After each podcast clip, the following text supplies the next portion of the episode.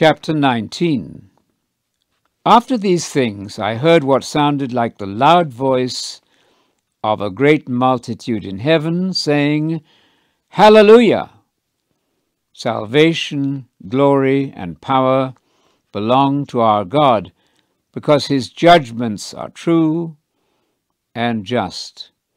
For he has judged the great prostitute who corrupted the earth with her sexual immorality, and he has avenged the blood of his servants at her hand. A second time they shouted, Hallelujah!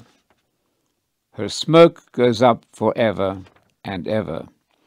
The twenty four elders and the four living creatures fell down and worshipped God who is seated on the throne, saying, Amen, Hallelujah. Then a voice came from the throne, saying, Give praise to our God, all you his servants, you who fear him, the small and the great. Then I heard what sounded like the voice of a great multitude, like the roar of many waters, and like loud crashes of thunder. They shouted, Hallelujah! For the Lord our God the Almighty has begun to reign. Let us rejoice and be glad and give him glory, because the wedding of the Lamb has come, and his bride has made herself ready. She was permitted to dress in bright, clean, fine linen, as the fine linen represents the righteous acts of the saints. Then the angel said to me, right. Blessed are those who are invited to the wedding banquet of the Lamb. He said to me, These are the true words of God. So I fell at his feet to worship him. But he said to me, Do not do this. I am a fellow servant with you and your brothers and sisters who hold Jesus gospel testimony. Worship God, for Jesus' gospel testimony is the spirit of prophecy. Then I saw heaven open, and there was a white horse.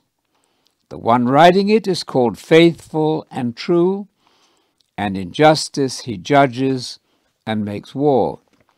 His eyes are like a flame of fire, and on his head are many crowns. He has a name written which no one knows but he himself. He is dressed in clothing dipped in blood, and his name is the Word of God. The armies which are in heaven, clothed in white, clean, fine linen, were following him on white horses. Out of his mouth proceeds a sharp sword so that with it he can strike the nations. He will rule them with an iron rod. He treads the winepress of the fierce anger of God the Almighty. He has on his clothing and on his thigh a name written King of Kings and Lord of Lords. Then I saw an angel standing in the sun and he shouted to all the birds flying high in the sky, Come, gather together for the great banquet of God, to eat the flesh of kings, the flesh of commanders, the flesh of powerful people, the flesh of horses, and those who ride them, and the flesh of all people, both free and slave, small and great. Then I saw the beast and the kings of the earth and their armies gathered together to make war against him who rode on the horse and against his army.